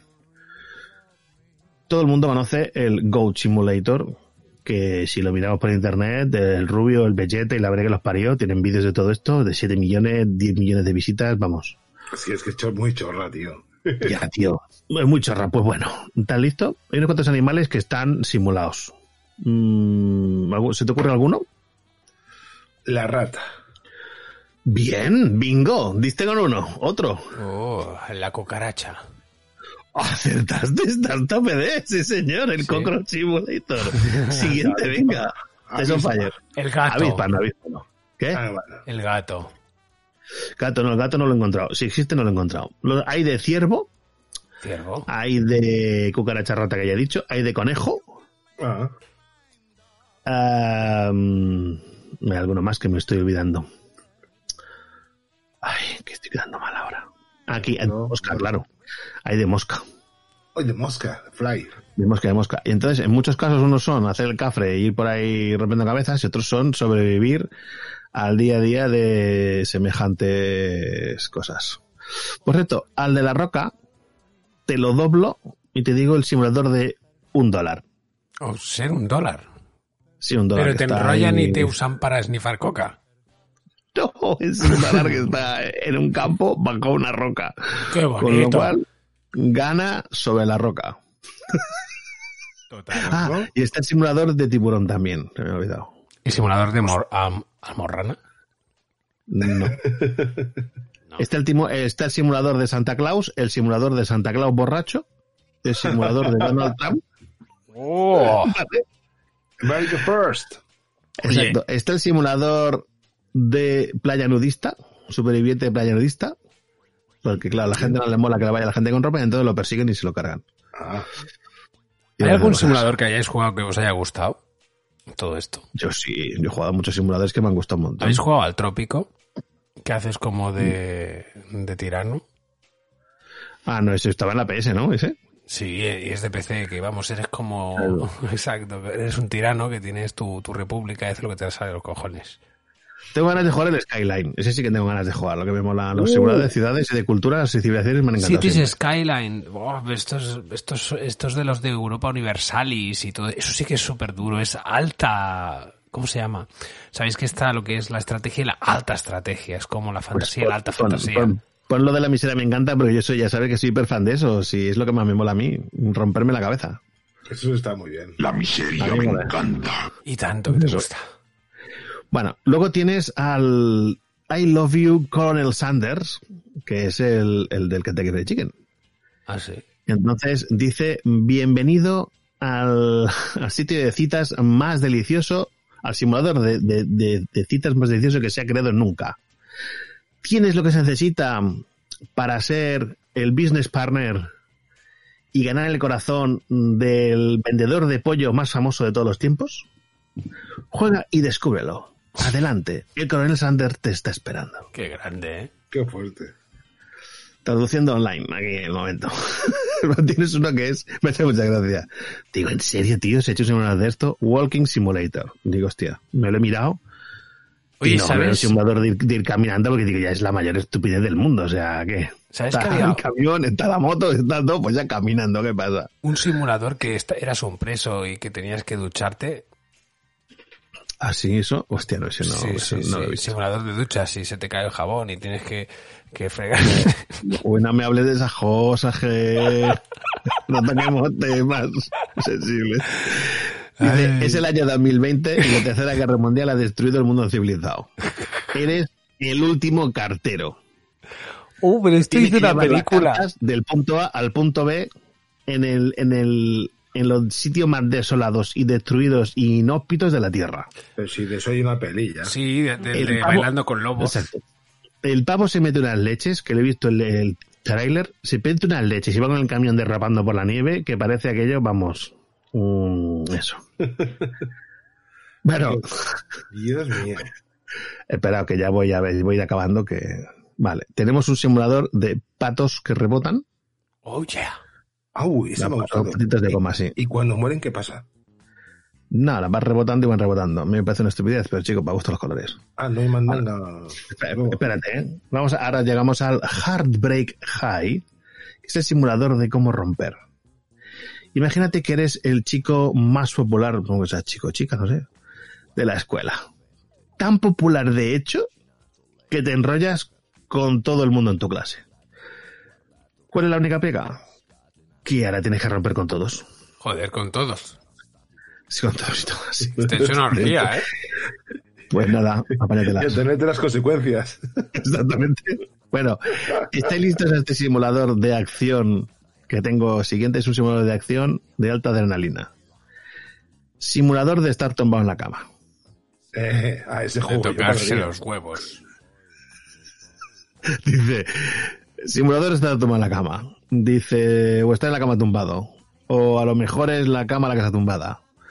O es tu cama la que está encima de, tú, de ti. Mm, bueno, eso. Bedline Simulator. Si a alguien le apetece, pues que se lo pide. Luego está el simulador de camello. No de camello animal, sino de camello de drogas. Exacto, eso lo había visto, es muy divertido. Una papelina, tío. que No, no, que vas pasando por la, por la, me parece que por las fronteras con los camiones, ¿no? Llevando la coca. He visto, hay varios, hay varios, ¿eh? De camello y de, es y de- una mula. y de cultivador de marihuana y tal. Luego os voy a soltar uno así, uno que me ha encantado que se llama el Chair Fucking Simulator. Ah, Chair fucking. Sí, sí, eh, es un simulador de, de follarte sillas. Mm, ¿Cómo? sí, construyes las sillas y le ves a un tipo que está dándole todo el rato golpes de paquete a las sillas y... No sé, a veces no se ve una estupidez, pero tenía muchos comentarios. Madre del amor hermoso, tío. Y luego está el mm, Granny Simulator. Este, si os miráis, está el Rubius, el Vegeta y el no sé quién. Tienen vídeos de 8 millones y 10 millones del Granny Simulator, que eres una ancianita que tiene que completar sus tareas diarias, mientras que está el nieto que utiliza violencia sin igual y brutalidad pura para intentar pararlo. Pararla en este caso. No me jodas, tío. Y el niño, sí, sí, el niño martillazos a todo. La abuela le mete con el taser al niño. Bueno, mm, es un para dos jugadores, claro. Entonces uno intenta hacer sus cosas y el otro intenta matarla, literalmente. Entonces, bueno, hay vídeos de cómo la mujer, pobre mujer, pues la disparada y... Bueno, pues parece que en, en internet esto ha causado furor. Es como a lo, a lo, a lo Carmagedón. No sé. Qué horror. Sí o sí. Bueno, tienes un simulador, por cierto, algo otra vez, otra vez otro simulador, vamos, que me parece asombroso. Simulador de lavarte los dientes. Qué bonito. Solo va de eso, ¿eh? Solo va de eso. bueno, tienes un simulador de, de, de que hacer citas con un tiburón, con una tiburón en este caso. Tienes un simulador de un niño que vende a caminar. mm, Intenta llegar hasta lo más lejos posible. Tienes, y luego dos simuladores que me han llamado mucha atención. Uno de loading screen, o sea, de estas ventanas de carga, donde estás todo el rato mirando una barra de carga que va subiendo y bajando, supongo. No sé, como el Windows. Y luego un simulador de la Tierra plana. Qué bonito. Aquí, aquí hay simuladores para todos, ¿eh? Sí, sí, eh, dice que esto es una cosa que nunca podrás comprobar, pero que, bueno, que es lo que hay, ¿vale? Eh, esto no sé. Luego tienes un simulador de la vida diaria y ya están los, los- los rarísimos que son un simulador de vida en Rusia. Oh. El simulador más realista de la vida de una persona rusa. Acumule la jubilación desde el nacimiento. Recoja botellas para sobrevivir y forme parte de una emocionante historia de toda la vida. Otto Barrich, eso me interesa. Qué grande. 3.000 reseñas muy positivas. Vamos, Ah, es una sí. cosa, es un cachondeo brutal. El mundo, Pero es un ruso en Rusia. el mundo de los simuladores mueve. Sí, tío, pero te digo, siete mil y pico. Y luego tenemos el simulador de cultista. Por cultista es, pues eso, que busques tesoros prohibidos, que invoques a dioses extraterrestres, que te alimentes de tus discípulos. Bueno, lo que, grande. que es cultista, chungo, vamos, lo, lo estándar. Bueno, está bien, mola, tío, es interesante. Bueno, os voy a hablar de futuros lanzamientos. Aún no han salido. ¿Vale? eh, Está el Forester Simulator. Cuida del bosque, relájate en la naturaleza y protégela contra las personas que no se preocupan por ella. Tal árboles con maquinaria pesada o persigue a los ladrones en quads. Sea amable con los animales, hazte amigo de ellos y podrás ver todo lo que oculta el bosque. joder, qué grande. Vamos, otro simulador que me parece vibrante. Este te va a gustar, Sartán. Mech Mechanic Simulator. Oh, Claro, construyete un mecánico de mecas. ¿vale? Reconstru- Reconstrúyelos, píntalos, ponle. y arregla mm, enormes máquinas de hierro. perfecto, tío. Y luego encima cobras, ¿no? Y encima cobras, claro que no. Por supuesto, es la Vale. parte.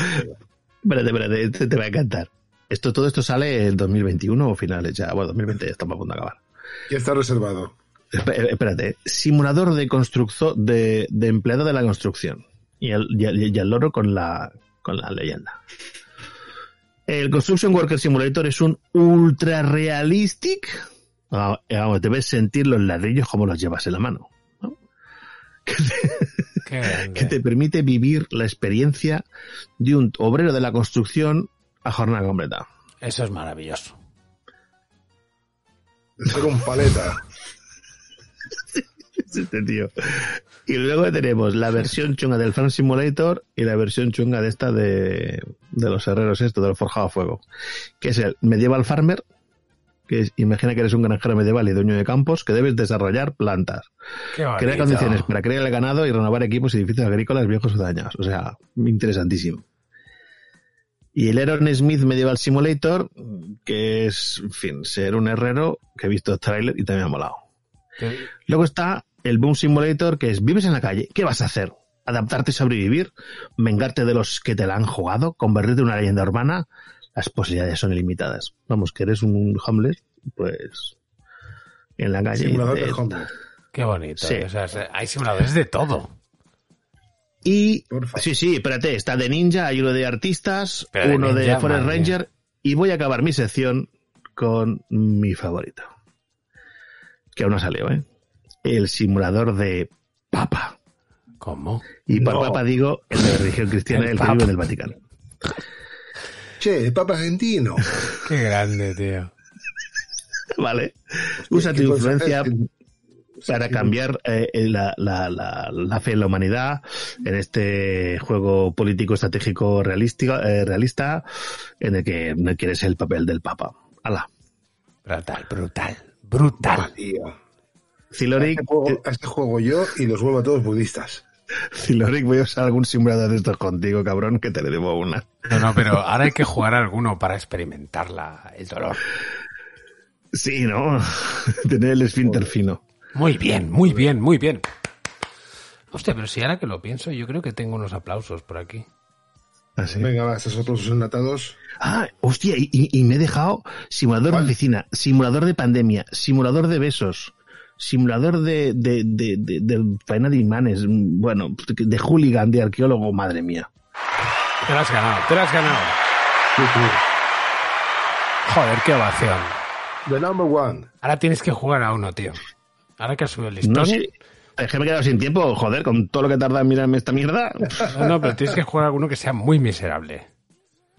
No, sí. Y subirlo. El simulador de miseria. Oye, va. Lo que tendríamos que hacer es un pequeño reto del palo. Va, si, si llegamos a 20 likes, uno de nosotros jugará al Buff Simulator, no sé qué, y, y lo subirá a YouTube. Cosas así. Y en, pe- en pelotas. Exacto. en pelotas, sin no, camiseta. no se lo mira a nadie. No, sí, enseñando pezoncitos. Muy bien, muy bien. Bueno, ¿Cómo ¿qué? Ahora te toca a ti, los sartán. ¿Quieres tu careta robada? Sí, tío, tíramela. Ay, bueno, careta reutilizada. Por supuesto. Tacaños extremos. Miseria for News, con el cinco veces ganador de un premio Darwin, el señor Ciloric. Datos de mierda y curiosidades, el doctor Civeta. Personal Shopper y vicisitudes, el doctor Losartán. Y a los mandos de la barca, Caronte. Miseria for News, y mantente informado. Hola, buenos días, buenas tardes, buenas noches, dependiendo de la hora que nos escuchéis. Bienvenidos a esta edición de Miseria News. Empezamos con una mujer que se ha casado 10 veces afirma que no parará hasta encontrar a alguien que la ame. Sí, sí. A veces, cuando crees que haber encontrado a la persona ideal para compartir toda tu vida, el matrimonio desgasta la relación y acaba en divorcio. Sin embargo, hay personas que están dispuestas a seguir intentando encontrar a su media naranja, como la historia de esta mujer que lleva un recorrido de 10 maridos. La protagonista de la historia fue a pedir ayuda al programa de Dr. Phil, eh, un programa parecido al de Buena Fuente, para darse cuenta dónde radica el problema de sus relaciones, puesto que se ha casado 10 veces y actualmente está considerando separarse de su último esposo. El matrimonio más duradero que ha tenido es de 8 años y el más corto solo de 6 meses. Afirma, cuando estoy en un matrimonio y no puedo soportarlo más, generalmente soy la primera en decir, esto es, nos vamos a divorciar y renuncio, explicó casi. El conductor del programa le preguntó diez veces, ¿en serio? A lo que la estadounidense respondió, sí, he llegado a un punto en el que no sé si reír o llorar, a veces hago ambas cosas. Ahora quiere terminar la relación con el décimo para poder etiquetarla como una fanática del control, pero está decidida a establecerse con el hombre de sus sueños. No me importa cuántos matrimonios sean necesarios, seguiré intentándolo, hasta encontrar a alguien que me ame, agregó. Sí, sí, esta, esta, esta mujer es una pasada, tío. Que siga con ello. Sí, sí. La- Y la ves y ya, y ya hace años que ya está en edad de merecer, ¿eh? Ya la Yo- mujer ha recorrido mucho camino. Pero bueno, Esto me recuerda- el amor, que siga. Esto me recuerda al que va conduciendo por la izquierda y dice, joder, qué cabrones, van todos en contradirección. ¿Sabes? Sí. Que a lo mejor, a lo mejor es que ese ya el problema y no sus 10 maridos. A lo mejor podría ser. Bueno, tenemos otra noticia también. Eh, esta tengo mis dudas, pero bueno, venga, al tiro. Operada tras ah, operada, perdón, tras atascarse un vibrador encendido en su vejiga. ¿Cómo? Sí, sí, es, es complicado. Mucho, ¿eh? El 28 de enero del 2020 eh, los, eh, citan, los hospitales son lugares en los que te encuentras cosas increíbles. La capacidad del ser humano para albergar objetos en su interior muchas veces se escapa a nuestra comprensión. Si no, que se lo pregunten a una mujer de Arizona en Estados Unidos que por motivos obvios no quiere revelar su identidad, que tuvo que ir al hospital porque se introdujo su vibrador demasiado y se le quedó atascado en la vejiga. Mm, Y es la parte de la noticia que no, que yo no entiendo, porque claro, tendría que estar en el útero, pero yo no sé. El problema es que el vibrador seguía funcionando y las vibraciones le estaban haciendo sufrir, contrariamente al propósito inicial de lo lindo. Según revela la protagonista de la historia, el juguete sexual de unos 10 centímetros se introdujo en el interior mientras estaba jugando con su novio. Madre de Dios. Sí, tío, un, un drama, un drama. Joder. Sí, sí.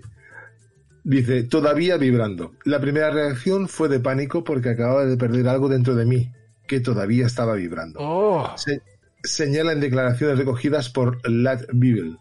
Más tarde, la mujer acudió al hospital donde el doctor Greg Marchand, un obstetra ginecólogo, fue uno de los cirujanos que se, pudieron, se pusieron a trabajar realizando exámenes pélvicos, aunque con resultados infructuosos.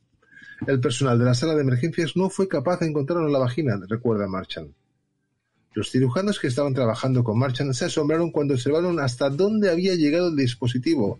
Había entrado en su cuerpo a través de la uretra y Oh. viajó a la vejiga, Oh. donde se volvió hacia los lados. No. ¿Pero qué hizo esta mujer?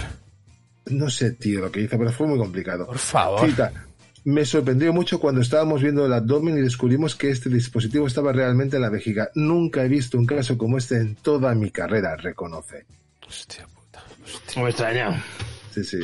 No obstante, la historia acabó bien. La mujer fue operada y el vibrador fue retirado de su cuerpo. O sea, esto ya es una experiencia brutal, ¿eh? Aural, aural. Hostia, tío. Bueno, y nos vamos a China. Obligan a un cerdo a hacer puenting en un parque de atracciones chino. Un parque de atracciones situado en la provincia de China de Chongqing ha conseguido ser conocido en todo el mundo, aunque por una causa muy poco edificante. Inauguraron una nueva atracción para hacer puenting desde una plataforma situada a 68 metros de altura, y no se les ocurrió mejor manera de hacerlo que utilizando a un animal. Qué Hay un vídeo hay un vídeo de internet que, que corre y se ve que en el vídeo, que se ha vuelto viral, se ve como el cerdo es subido hasta lo más alto de la plataforma, primero en un ascensor y luego atado a una polea. Cuando llega hasta la zona de lanzamiento, le atan los arneses de alrededor del cuerpo y finalmente lo lanzan al vacío sin más miramientos. El incidente tuvo lugar el pasado 18 de enero y formaba parte de una actuación de marketing para dar a conocer la nueva atracción. El cerdo pesaba 75 kilos y en algunos de los vídeos subidos a las redes sociales se puede escuchar gritar claramente. Fuentes de la BBC aseguran que después del show el animal fue enviado directamente a un matadero. Pobre hombre. Sí, sí, la, espera que la, que la notificación acaba. Han pedido perdón. Las críticas no tardaron en sucederse dentro y fuera de China, lo que ha llevado a los responsables del parque a pedir perdón por medio de un comunicado. Aceptamos sinceramente las críticas y consejos de los interna- internautas y pedimos disculpas al público. Mejoraremos nuestras políticas de marketing para proporcionar a los turistas mejores servicios. La organización animalista PETA conde- condenó el incidente calificándolo de crueldad animal en su mayor grado. Jason Baker, uno de sus vicepresidentes, ha explicado que los cerdos experimentan dolor y miedo de la misma manera que las personas, y este truco repugnante de marketing debería ser ilegal. China no castiga al maltrato animal por ley, algo que muchos activistas llevan denunciando durante muchos años. La respuesta que la acción de marketing ha tenido en las redes sociales ha sido muy llamativa y puede resumirse en este mensaje a través de la red Weibo. Matar animales para consumo y tratarlos cruelmente para entretenerse son dos cosas diferentes. No hay necesidad de torturarlos así. Ya te digo. Eh, os ha gustado, ¿eh? El Sí, cerdo que que. Di, di, hace puenting. Sí, no, no, no, sí, está muy bien, tío. Está muy bien, o sea, eh, los tíos con el rollo de marketing, claro que si son un cerdo, a ver, ¿por qué no usaron a una persona? ¿Eh? A un chino por colando. Claro. Hubiera ¿Por sido más divertido y dicho, no hemos maltratado a ningún animal. O un pangolín. Por supuesto, oh, cualquier cosa, murciélago, no pasa Sa- nada. ¿Sabéis que, bueno, hace tiempo que no se escucha nada de China? ¿Sabéis cuál será la próxima noticia? Una nueva pandemia. No, que unos Jaegers están montando una- un muro enorme allá en China. Ah, sí, lo, lo, hasta lo he oído ya. Sí. Y que la OMS dirá que tenemos que empezar a montar mecas porque han abierto una, una gri- grieta en el en su océano. Hace espacio-tiempo. Y que, bueno, pues China no, nos no envía más regalos. Sí, sí. En forma de sé. kaijus. Hombre, pero lo que pasa es que hay, yo he visto una cosa en China que han lanzado que está muy bien, que además se forma parte de las noticias. Cito. La almohada perfecta para dormir con tu pareja sin que te moleste el brazo. Por fin. ¿Cómo se nota que te gustan estas cosas, eh? Tú eres platino de AliExpress. Por supuesto, pero esto es una noticia real. Es decir, es una, es una almohada que está hecha con espuma viscoelástica y tiene un hueco donde meter la mano. Oh. Y no puedes ¿Cuántas veces más. has dormido con una pareja y has acabado con el brazo dormido? Sí, ¿O dolorido? exacto. Esta nueva almohada viscoelástica pretende ser la solución a estos problemas. Tienen la misma apariencia que, cualquier que la de cualquier dormitorio, excepto por una salvedad. Un pequeño hueco en la parte inferior permite meter su brazo en su interior. De esta manera, dos personas pueden dormir y despertarse cómodamente sin la necesidad de molestar al otro, pero aunque parezca una buena solución, no todo son ventajas. La almohada solo sirve para colocarse en una misma posición, lo que quizás lleve a estar dolorido de cualquier manera a la hora de despertar. Acabas jodido en todas las caderas. Por supuesto. Además, tampoco se pueden encontrar fundas de almohada para esta particular forma, pero a quien no le importe esas desventajas, puede comprarla por menos de 40 euros en internet. AliExpress, donde ¡Qué quiera. palo! Profesional. Muy profesional. Muy profesional, ¿eh? Sí, sí, no, pero bueno, ves el vídeo está divertido porque, claro, si tienes a tu pareja que se, se engancha mucho, ¿sabes? Y, y claro, y se te pone encima del brazo, ah, yo, yo, yo no puedo. O sea, yo, a mí cuando lleva más de cinco minutos que me están presionando, ya, ya, ya tengo que salir de ahí, tengo que escaparme. Y eso está bien, es una buena solución. Tengo que salir de aquí como la tercera, como puedas. ¡Ah! Sí, sí. Luego hay una noticia que, bueno, que seguramente la habéis conocido todos, o se ha- os he hablado mucho en otros medios, es una noticia que se ha hecho viral por reír, o sea, una chica que se reía de los propósitos que tenía para el, 200 para el 2020. Mm. O sea, esta mujer dijo, escribí yo al menos y he llorado toda la, he llorado toda la pandemia. Perdón. Me estaba muriendo ya de emoción.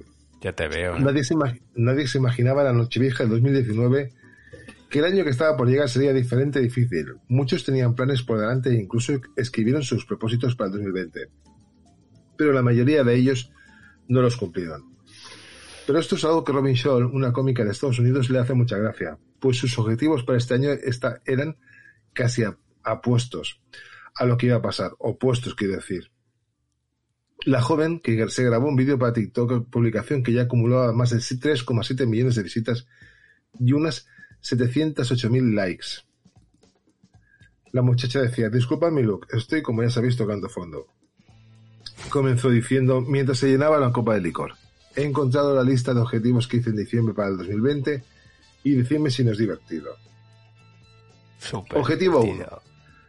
Ganar más dinero. Estoy en paro desde marzo. Viajar más. Sí, claro. Leyó y empezó a reírse. Pero es evidente que el COVID ha impedido esto. Perder peso. Continuó y se señaló la cara como mostrando que no había adelgazado. Ser más social. Escribí llorar menos. Lloré todos los días de esta pandemia. Dijo mientras se de carcajadas. Pasar más tiempo. Leyó y tuvo que parar para reírse. No es gracioso, pero escribí pasar más tiempo con la abuela y se murió. Joder, pobre mujer, ¿no? O sea, esta es- está, pero... Sí, sí, no, este vídeo está en TikTok, lo peta mucho. Y es verdad, esto, a ver, todos hacemos nuestro propósito de, de principio de año, ¿no? Decir, "Eh, para el año que viene voy al gimnasio, ¿sabes? Eso que hacemos todos, nos apuntamos, luego no vamos y esas cosas, ¿sabes? O dejar de fumar o lo que Pero sea. lo suyo está sembrada, esta mujer. No, no, esta mujer es que no hace todo nada, ¿sabes? Y la tía, la tía era una, bueno, es una humorista y, y se reía y más miserable que eso no podía ver nada. O sea, te da risa y también te da cosa al mismo tiempo. Es, es, es complicado, es complicado. Luego una noticia de un imbécil.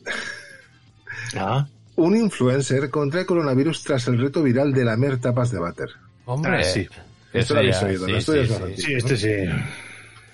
Un- El influencer estadounidense, estadounidense Large estaba lamiendo la tapa de un váter, eh, o sea, una imagen a la izquierda, y unos días después hospitalizado por coronavirus. ¿De acuerdo? El joven influencer este tiene 21 años y es de Beverly Hills, de California. Qué lástima no sea un Darwin este. Sí, no, no, este va para Darwin. Y participó en la reto viral de lamer tapas de váter de servicios públicos, ¿vale? Y entonces afirmó haber dado positivo en coronavirus. El joven se grabó hace menos de una semana, esto fue para enero, febrero, creo que fue, en los baños Este del aeropuerto, lamiendo un inodoro. En un reto que el usuario de TikTok, que le, hizo el usuario de TikTok, Ava Luis. Y se ve en las imágenes, ¿no? Pues el tío lamiendo, que hay que ser gili, pollas y luego hecho una mierda en el hospital por coronavirus. Tienes lo que te mereces. Sí, exacto. You get your- what you fucking deserve. Sí, sí, sí. Y luego, como última noticia, es una muy interesante que también es bastante actual, que es, dos pilotos rusos dibujan un pene en el cielo con un Boeing 737. ¿Con un Boeing? ¿Rusos? Con un Boeing, sí. Y es que además, y bueno, y ahora, ahora veréis, es que esto tiene más tela. Las autoridades están investigando a dos pilotos rusos por realizar una serie de maniobras con un Boeing 737 que pilotaban para dibujar un pene en el cielo. Los acusados alegan que lo hicieron a modo de protesta por el despido del capitán del equipo de fútbol ruso, Artem Dizuba. Dizuba, Majestuosa, que ¿eh? Protesta. Majestuosa protesta. Sí, correcto. Este futbolista eh, lo han echado porque se captó un vídeo de él que se estaba masturbando. Pero dejemos eso. Exactamente. Aquí lo ponía el deportista que también juega en el Zenit de San Petersburgo, ha sido despedido después de quitarse un vídeo que se parecía, él acaba masturbándose. El entrenador decidió que no jugaría los próximos partidos y son muchos los que consideran que esta medida es injusta. Sin embargo, nadie hasta ahora ha llegado tan lejos como los pilotos rusos. Los hechos sucedieron el pasado 11 de noviembre. El avión tenía que cubrir la ruta a Moscú. Ekaterimburgo, sea, Moscú y Ekaterimburgo. Ambas ciudades se encuentran a 1800 kilómetros de distancia. Cuando sobrevolaban la ciudad de Nefekansk o algo así, los pilotos se desviaron del trayecto para dibujar un pene en el cielo, el cual quedó registrado en la herramienta de registro de vuelo. Yo tengo una imagen que se ve, eh, una, una imagen que se pone AirNav Radar Box, que, Sí, es sí. lo- que coge con una línea en la ruta del avión. Y efectivamente van en línea recta, luego hacen un círculo, otro círculo y hacen un pedazo de pollón tremendo para luego seguir, seguir Con su destino. Con dos pelotiquis porque me lo estoy mirando yo también y estoy flipando. Sí, Ah, sí. que sí, ¿eh? Lo estás viendo, ¿eh? que, pero que les quedó chulo, ¿eh? Y mirando 20 para la derecha. Y 20 minutos de retraso que causaron a la gente, claro, porque esto son unas son- son unos kilómetros. Estaban ahí, estaban haciendo la pollica, tío. ¿sabes? Mm. De acuerdo, pues entonces eh, informaron tanto a la tripulación como a los pasajeros que iban a llevar a cabo unas maniobras con el avión, aunque nadie podía imaginarse el motivo. Ocasionaron los, los 20 minutos de retraso y Oleg, Pan- Oleg Pantelev, director de Aviaport, ha, ha explicado, ha explicado al diario británico Metro que las maniobras que hicieron fueron muy peligrosas ya que el tráfico aéreo en la zona es muy alto. Actualmente, ambos pilotos están siendo investigados y los directivos de la aerolínea Low Poveda Low Cost Póveda ya han anunciado que tomarán medidas muy duras contra ellos. Un portavoz de Póveda ha expresado lo siguiente. Esta fue probablemente la forma en que los capitanes de Póveda expresaron su apoyo al capitán del equipo ruso, Atem Diayuba, Diayuba y mostraron su actitud hacia, hacia él siendo intimidado. Eh, entonces este hombre, eh, ya hablando de otra cosa de este, de este señor del Artem Diayuba, eh, hay una noticia a colación de esto de que lo he leído hace poco, que resulta que nuestro querido amigo Rocco Freddy, por todos conocido, Sí, sí, le claro. ha ofrecido trabajo. No. Venga. Sí, señor, porque le ha dicho que el tío tiene cualidades, está bien dotado, y dice, tío, dice, yo te contrato.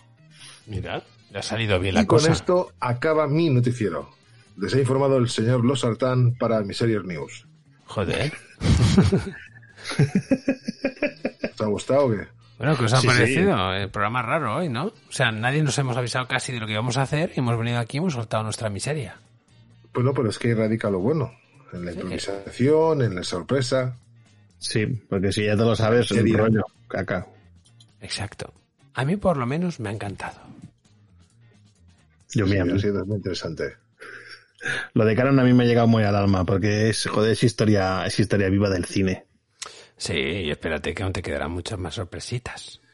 Sí, porque lo de Canon da de sí, ¿eh? Porque, claro, él ha empezado con la- en los inicios que poca gente conocíamos. Yo, particularmente, no conocía nada. Pero lo que se viene ahora a partir de la época... O sea, lo- esto es como antes de, de Cristo, después de Cristo, que tenemos un antes de Chuck y un después de Chuck. Pero fijaos que aquí hemos hecho un poco un símil con lo de eh, desaparición en combate, que nosotros antes de empezar en Lágrimas ya habíamos hecho el análisis de Cyborg y antes de hacer el análisis de Cyborg, o sea, tenemos lo de lo de Canon Films, o sea que íbamos ya avanzados a nuestro tiempo, lanzamos primero el análisis de una mierda y luego se acabó convirtiendo en Lágrimas y hoy por fin ya acabamos de ver el origen del mal. ¿Seremos como Gollum? imagínate lo que diría el Josué Irion de, de Canon Films. Buah, el diablo. Bueno, Yo, yo solo me voy a despedir con un, uno mío, que es que un granjero flipado junto con la Universidad de Nottingham dijeron, vamos a hacer un chile de estos picantes, de estos bestias, vamos a cruzar aquí. y es un chile que si te lo comes te puedes morir de un shock, de un shock anafiláptico. qué bonito. Hay que comprar ese chile para Navidad. Qué bueno. Bueno. give me two, dame dos. Bueno, pues aliento de dragón, el chile aliento de dragón. yo me despido diciendo que en el próximo programa tendremos mucho más de la Canon Films y tú, los Sartán, ¿cómo te quieres despedir? Pues nada, yo no sé lo que voy a hacer la semana que viene, pero bueno, tengo tiempo para decidirlo. Lo único que espero es que os lo hayáis pasado bien y hagáis disfrutado muy miserablemente. Yo voy a traer mis cositas, déjate de retos de hostias, que estoy muy amargado esta semana. Ha sido muy divertido, pero fustigante. Y oye, mm, también espero que, que se haya pasado muy bien a nuestros oyentes y no os, no os olvidéis darle al like, suscribiros y enviarnos emails y odiarnos y esas cosas. Exacto. Sí, sí, dale like, suscríbete, güey. ¿Alguien puede recordar el email? Por supuesto. La miseria me encanta. arroba gmail.com. ¿Y sabéis el Twitter? Es que me estoy riendo, perdón, no puedo. Lágrimas barra baja lluvia. Y hasta aquí esta sesión.